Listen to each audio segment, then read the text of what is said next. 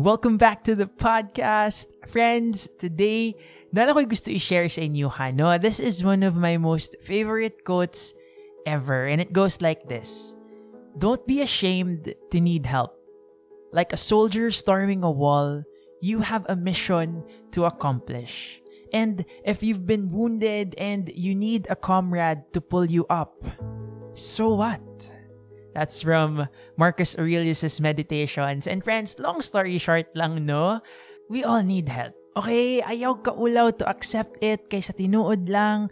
We're all on a mission and we can't do it on our own. Again, we all need help. And kabalo mo, na ako'y na-realize ba? We don't just need help just because para ingno. No, I believe we were born to need it. I mean, isipa ni with me ha, isipa good as a newborn. Wag kitay pulos, di ba?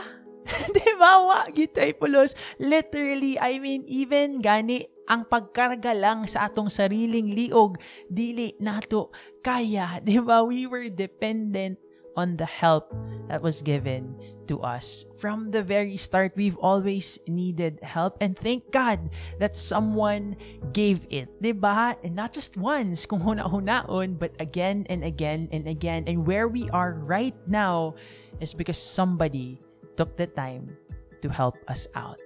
And you know what, friends? Isa pa, eventually, through the years of receiving this help, ma-realize nato that this is what love feels like.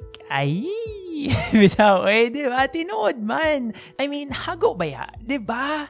And we'd rather not, siguro, because we all have our own thing going on. But because somebody loved us, kitagaan kita og help. And kini friends ha, the best part. I just want you to know that you are still loved today. Again, ha, you are still loved today. It's not just you against the world, friends. May nagmamahal sa iyo and you don't have to face everything on your own. If you're wounded and you need a comrade to pull you up, so what? If you need help, just ask.